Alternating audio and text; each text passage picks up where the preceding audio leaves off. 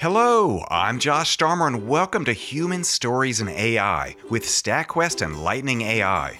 In this series, we'll hear about the career journeys of passionate AI experts. From their humble beginnings to conquered challenges, we'll be inspired by the real world experiences of professionals thriving in the ever evolving AI landscape. Human Stories in AI is brought to you by Lightning AI Code together, prototype, train, and deploy AI web apps, all from your browser with zero setup. Personally, I love Lightning AI because it makes it super easy to use and learn from the StatQuest coding tutorials. Just go to the webpage, click on the Run button, and bam! You get code that you can play with without downloading anything or installing any packages. Today, we have special guest Achal Dixit, a data scientist at Delhivery, the largest fully integrated logistics services in India. Achal solves problems using data, statistics, and machine learning with a focus on business and people. Before Delhivery, Achal was a business technology analyst at ZS, and before that, Achal was a research assistant at Imperial College London. So, without further ado, Achal, can you tell us about your journey to where you are right now, Delhivery? How did this all start? I've been always intrigued by the field of computer science since I was a kid. Uh-huh. So even even though when I was in school, so I, I had that in mind that some, I had to do something with ML or AI when I kind of venture into okay, whether it's academics or in industry. Mm-hmm. So I think it was pretty much clear for me in the beginning, but I didn't know how to do that. Okay. So the best advice I got from my teachers, from my parents, it was just to pursue computer science because doing engineering in computer science has been the most, uh, I would say, straightforward path for anyone in India as okay. of now. So a lot okay. of folks are enthusiastic and they are looking forward to pursuing engineering specifically in computer science because okay. we all know it's a field that's booming not only with not only in like monetary and fiscal terms but also in kind of the innovation that we keep seeing every day. That's true. So that has been a pinnacle for everyone. So mostly it started in first year. I okay. got into an engineering college and uh, rather an institute. So it started with me doing pursuing bachelor's in computer science. I took some mathematical course, but the if I have to pinpoint at one thing that uh, started my journey towards data science and statistics uh-huh. was the moment that COVID hit. Oh, really? Okay. Yes. Tell me about that. So what happened is uh, lockdowns were announced nationwide. Yes. So we had a lot of uh, kind of lot of migration from uh, offices to home, from schools to home. So similarly for us, also all our uh, teaching went online, all our studying went online, mm-hmm. and I got it. So I have been I have been really passionate about doing things. So in the, putting in terms of RL, I would say it's like exploration versus exploitation dilemma. Okay. So what I it's it's a simple thing where you explore with n coefficient and n minus delta times you exploit what you have whatever you have learned. Okay, so so you're you're learning just one step ahead of how you're of of and you're exploring, and then you have tools and you and and you can use those tools to do new things and new exciting things. Exactly. That's how. I would define my thought process behind learning and doing things it's like I learn and I quickly move the coefficients around for uh-huh. my n and for my delta. Uh-huh. So I, then I exploit with n and yeah. explore with delta. Yeah. So that's how I would put it. So what happened is I, I was very enthusiastic as a student to participate in hackathons okay. because they they are challenging. They kind of I like to take challenges and solve them in in, in ways that I don't know. It's just it's just fun for me. It's like a puzzle. It's like a kid solving a puzzle. So I that has it. always been the case for me. I love it. I, I have a confession to make. I find nothing more intimidating and scary and frightening, and I have nightmares about hackathons. There's just I'm, my hands are sweating just thinking about it. So it's it's actually cool that I'm talking to you as someone who's like, I love hackathons. they scare me to death.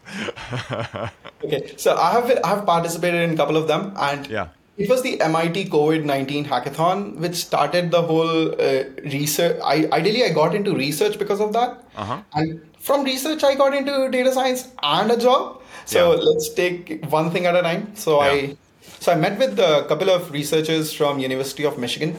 Okay. So they are a very good friend of mine, and we all decided to participate in this hackathon organized by MIT. Okay.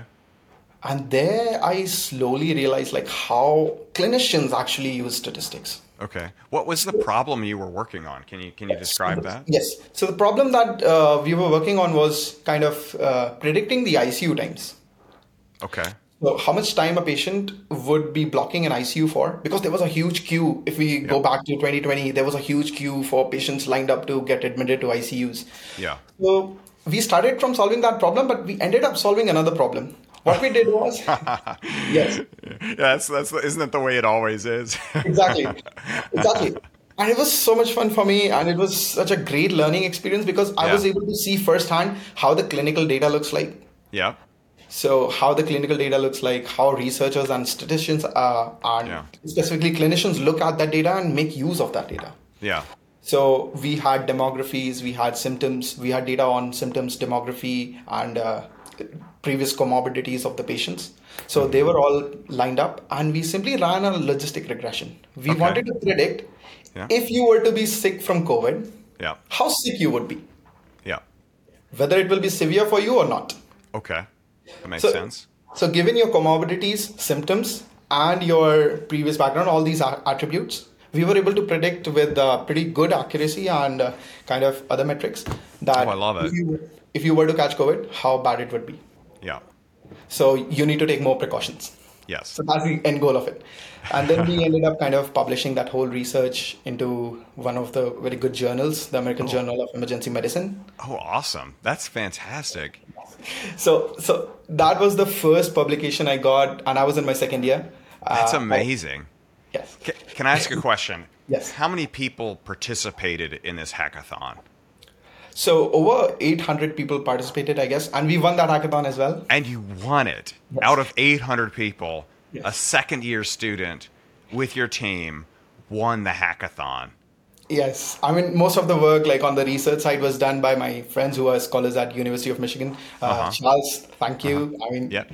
if you're seeing this, so that's one thing, and uh, yeah, so that got me into research, and I was really excited that okay, this is research, it's problem solving because Yeah. I had a very different idea about research and data science, machine learning, or or surrounding subjects. Yeah. Being in computer science, I was like, okay, it's it kind of seems intimidating, boring, probably probably it was kind of make uh, once you go into research, you feel anxious. yes. But to me, it seemed like okay, you have a problem, you solve it, you Yeah. give you proofs that you solved it. It's research. That's it. Bam. Yeah. And I was, I was, I was like, okay, so whatever I've learned so far, how can I exploit it to probably f- do more research on Yeah. the similar topics that I've done? And that's how I got really very interested in uh, research and data Okay. Okay. So that's how data science became the center of my interest and something that I really wanted to pursue. Okay. Because for me, being a computer science student, it Yeah. was two things were very simple. That I had that core technical understanding. I had Yeah. programming uh, experience. I had my technical side pretty fundamentals pretty strong. Yeah. So I can virtually enter into any domain at that point and make use and exploit my tools and learnings Yes. in order to make some progress in that field. Yes. And I just love the fact that the interdisciplinary approach that we have in terms of using statistics and data science Yes. and AI. It was so good. So that's how I ended up. And then later on, I took officially the course of machine learning through my third year in mm-hmm. engineering. Mm-hmm. And there also, we got a project, but I take my project seriously. As I said, I love hackathons. I ended up doing a couple of, uh, I, I started with literature review. I read a uh-huh. lot of papers. And that's how I found that, okay, I can solve one problem. And the problem being, there's a gray area when, when clinicians diagnose heart failure. Okay. So there's a gray area because the metric that they use to define heart failure is called ejection fraction. Say that again. Ejection fraction. So how much blood does the ventricle pumps out of the heart? Got it. That makes exact sense. Okay, I got it now. Yeah. But the but this metric has a flaw that they don't know how to classify the ejection fraction between 40 to 50 or let's say 35 to 45. So it is it is considered a gray area. And I found this just by reading a lot of literature on it. And then I thought, okay, can we can we solve this if I have good enough data? Okay. And by chance, I got a good data set from one of the PhysioNet websites, which it hosts open data sets. You just need to cite them if you use. That's a, so. What so what you're telling me is there was just a public data set that you could just download and play with on your own. You didn't have to you didn't have to like network with a bunch of cardiologists or anything. You could just get this data set and just start seeing what you could do. Yes. Okay. So I, I figured out okay. So by uh, in back in the back in the course, the goal was to kind of just build a machine learning model that does a classification. But I took a different approach. I went like, okay, let me go ahead. If I'm doing it, why not solve a real problem? Okay. Oh wow, I love it. so I went ahead, did a lot of literature review. Somehow I gained uh, good enough knowledge of uh, a little bit about, a little bit knowledge on cardiology as well, like okay. how they diagnose, how the prognosis is. Yeah. So I listed the attributes. I went down. I did a nice exploratory analysis, uh-huh. and I figured that there were some features that were highly correlated with uh, how the gray area looks like. Okay and hence i was able to use some ai techniques like active learning and semi-supervised learning okay. to classify that gray area into primary types whether less than 40 or more than 50 which is heart failure with reserved ejection fraction and a heart failure with preserved ejection fraction. Oh okay. And i titled the paper demystifying heart failure with mid-range ejection fraction. Uh-huh. And and I, I, I published it in one of the IEEE scoped uh, conferences, which is computing in cardiology. It's a pretty old conference, like 48th or 49th computing in cardiology yeah. conference. I got really good feedback that okay, and it to me, I don't know, it was simple because yeah. I was able to find a problem. Yeah. I was able to quantify what methodology I know that I can use yeah. to solve that problem. Yeah. And then I just needed to do experiments. Yeah. So that's another paper in my heart that I just got because I was simply interested. And this is your third year. So yes. you're in your third year, you've got two publications. Yes. I mean, this is pretty amazing, right? I mean, uh, it's just it's just me being curious. So I think I was genuinely interested in the subject, and things yeah. kept aligning for myself. I somehow I got lucky. I read right papers, found right problems to solve. I would say. I can I ask a question? So, when you were experimenting with different methods to analyze this data, did you kind of know specific methods you wanted to try, uh, or did you were you just like, well, I've got a whole bag of methods, I'm just going to try them all? What was that process like? Actually, I was uh, from. If I look at it, look at that problem again from mm-hmm. uh, from where I am now. Yeah. I was quite immature. I did not know what a parametric test is, what a non-parametric test is. Okay. I did not know what this distribution is and what yeah. tests can be applied on it. So I kept learning. Like I, I just intuitively thought that if I were to visualize this kind of data, what one transformation I need. So I yeah. went back, read about it, saw your videos. Yeah. On PCA, UMAP, uniform manifold approximation projection, and then I visualized and try to gain insights from what the data tells me. Okay. And once it kind of uh, showed a good uh, inclination towards my hypothesis, I went ahead ahead for different techniques. So, yeah, I just proceeded like learn, applied, learned, applied. That, that's so it was the, like learn, visualize, and then once you can visualize what's going on, you had a better sense of what the next steps were to do. exactly. Oh, fantastic! I love that. Yeah, that's that's what I always tell people, and they're like, "What what do I sh- what should I do?" And I go, "Visualize." You know, try to graph it, try to plot it, do whatever it takes, so you can exactly. look and see um, what the data look like. Yeah, because uh, two of the features that I really uh, that that kind of clicked the uh, clicked and lit the bulb in my head was uh-huh. if, when I plotted creatine kinase versus one of the other features that I had uh-huh. And the gray area, the people falling under the, or the patients falling under the area of mid-range ejection fraction, they were not isolated how you would how you would imagine on a linear scale of ejection fraction. Okay. They were evenly spread out. So I made a hypothesis that maybe it's just maybe it's just the flaw of a metric. Yeah. Because metric makes us visualize it in a linear scale. Yeah. And those people do not lie on a linear scale. So can we classify? Yeah. So can we classify? And I converted it into a binary classification problem and ran some uh, semi-supervised validation and it worked. Oh, that's fantastic. So that, that was one of the preliminary things I did, uh, and that's how it just kickstarted by itself. I was like, okay, this is it. I feel I'm good at it. I'm gonna continue doing this. Okay. Okay. So you're in your third year. What's next? So basically, I I can. Uh, so I was also quite a lot uh, oriented towards applying what I've learned, as I've Okay. mentioned. So I try to convert this whole research into an actual application that can be used in India. So India is not very heavy on your use of EHRs or electronic health records.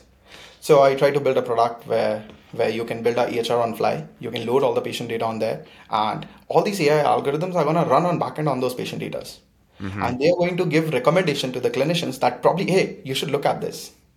This is what I suggest. So I'm not doing anything. It's just suggesting. Yeah. Uh huh. Sure. Hey, probably you should look at this. So Yeah. it's kind of a suggestion, and that that idea went into another hackathon. We did not win it, but when it, I mean, we did not ended up winning the hackathon, but we ended up in uh, top four finalists at Okay. Microsoft Imagine Cup. And how many participants were in that? Uh, probably more than a thousand, I guess. Woo. Top was- four is pretty amazing.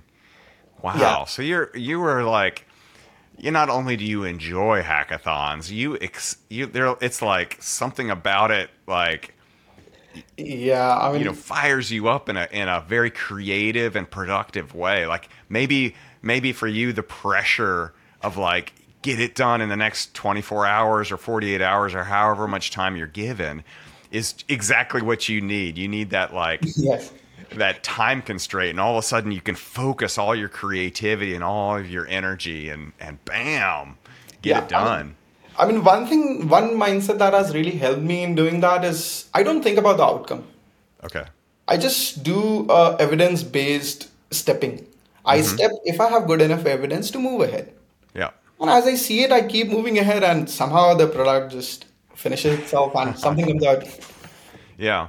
Well, so it sounds like it sounds like you- enjoy the sort of the quest, the journey of I'm not gonna. This isn't gonna be predetermined outcome. I'm gonna see what the where the data takes me. What it's almost like a like a like a detective, right? Yes. Where you're just gathering clues and and it could lead to anything, and you don't want to like you don't want to make a decision before you have the data and before you see what's going on and Yes. and that's that sounds that sounds very healthy Yeah, I mean, in a sense, uh, that has really. I mean, that's one thing that a lot of uh, companies, when they are hiring for data scientists, they want to look for.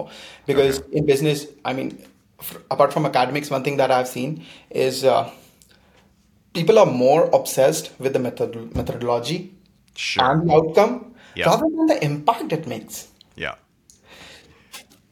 what you just said right there let's repeat it because i think it's one of the most important things that can be said right now especially in the field of ml data science ai statistics let's can you just say it one more time Sure. I mean, I would uh, rephrase it like people are people get uh, more obsessed with the methodology and the outcome rather than the impact the outcome causes.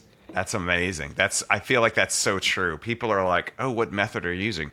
Well, I'm using this super fancy neural network. Oh, exactly. Oh, that's really cool. And you're like, "No, no, no, no. It's not about the method.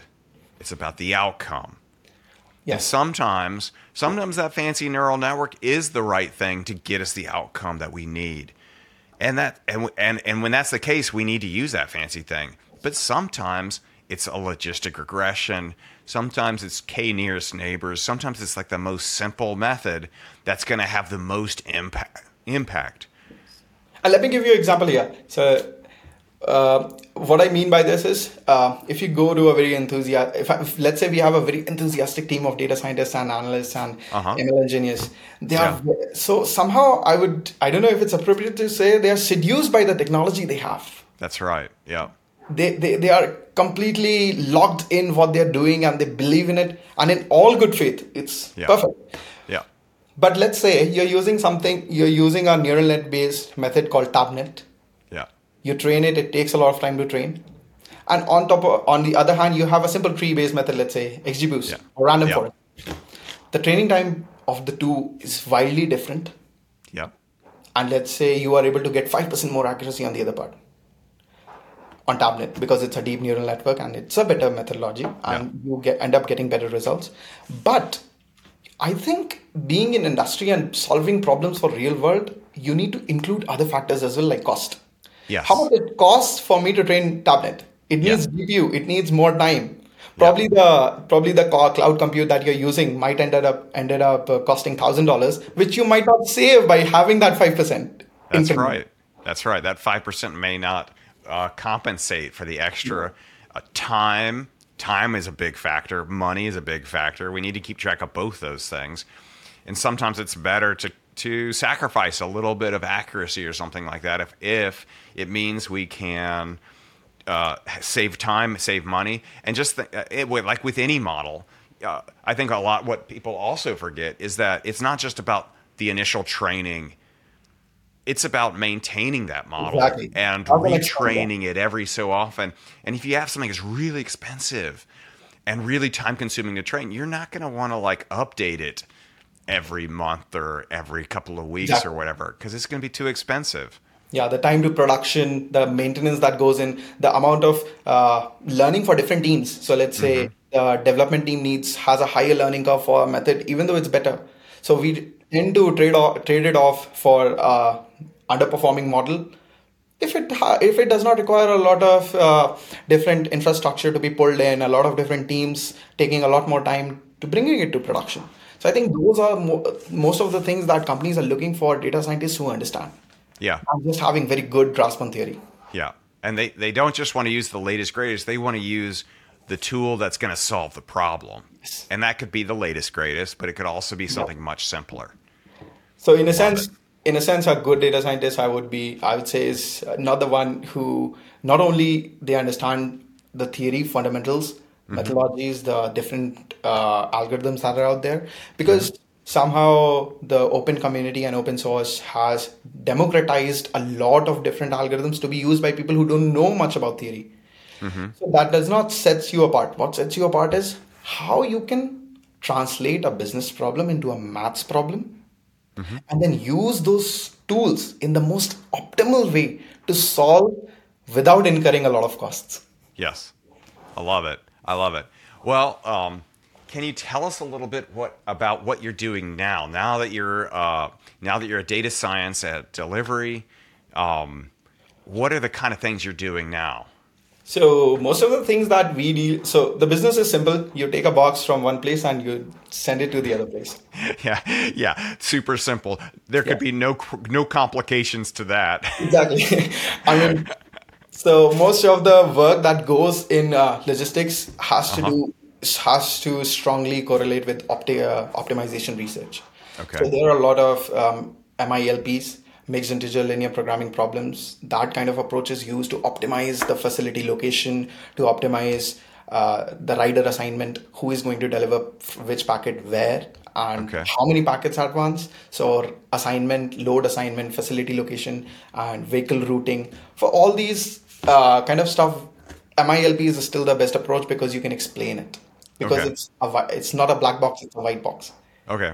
There I'm are- going to be I'm going to be honest, I don't really know much about optimization right now, so I'm just going to like maybe let me see if I can see if I understand what you're saying. You're talking about so there are some I guess these are relatively old methodologies for optimization that you can use to figure out everything from where things should be warehoused to how many packages each deliverer should be taking.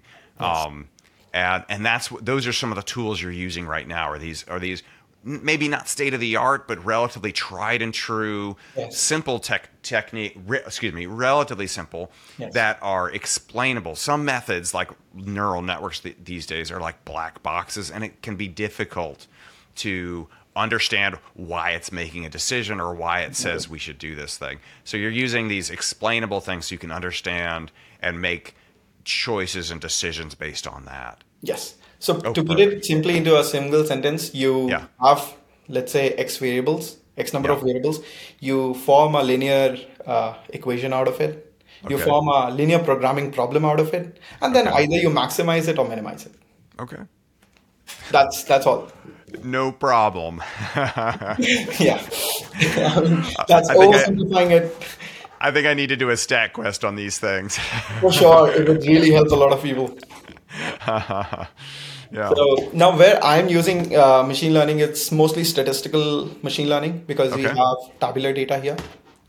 Now I would not uh, directly talk about the problem, but rather I would take an analogy to explain Oh, like sure. what kind of problems we are solving. So one of the problems that is re- that is really interesting to solve is, let's say you have an ice cream business okay. and you have opened your ice cream stalls in 10 different cities Okay. are the most crowded places. That would be the first place you want to go.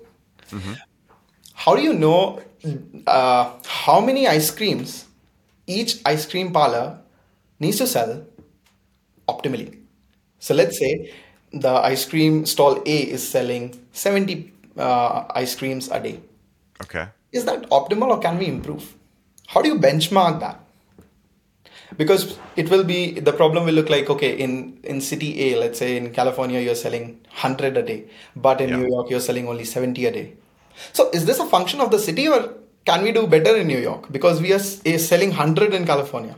Yeah, uh, that makes sense. Uh, so, for example, maybe in New York, it's colder and people don't want as much ice cream, but maybe in sunny California, where it's, you know, they're in LA and it's hot and they're like, oh, I need an ice cream. So maybe you're just going to sell more because of the climate differences. And you could maybe put a lot of effort into trying to sell more in, in, in New York but you may not get much return because Right. you've kind of saturated the amount of ice cream people Right. can eat there. Now let's complicate the problem a little bit. You you don't make your own ice cream. You buy it from some third party. So you have hundred different flavors, hundred different bla- brands. Oh, I see. So probably the client mix is different. That's why the issue is coming. Yeah, Every day you have a different person selling the ice cream. yeah. A little bit more. Some more. people are friendlier than others. Some people might not want to sell where the previous person was selling. They might Yeah. want to put it in another block. yeah, So uh, you see how this can be directly mapped to logistics. So many variables. Yes. So many variables. Now, Yeah. two problems come. Yeah. First problem is how do you benchmark it? Second, if it is not meeting that benchmark, then why? The cause, the causality. What's the causality?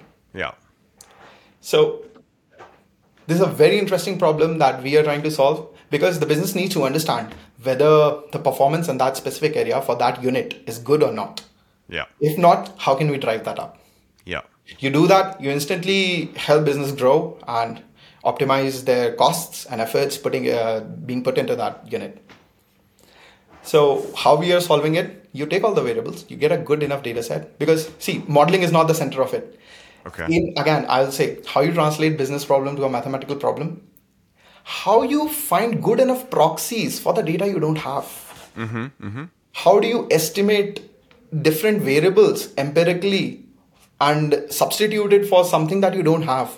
Because Yeah. more more than often you'll be able to map your problem, but you won't have good enough data. that's right. Yes, get. I feel like that ninety-nine percent of data science is trying to get good data. Yes. So I think most of the work and the mental rigor that goes into that is figuring out how can we solve with the limited data that we have or how can hmm. we substitute and get better proxies for the things that we don't have Yeah, and what reasonable assumptions we can make. Yeah, with that fall within a tolerable threshold of error that we are accepted uh, that is admissible. So what we did is we simply take a nice good data set. You have all your variables in. People people places they have been in past some historical figures. How you plan that city how you map that city you we use uh, it's a open public thing called uber h3 hexagon.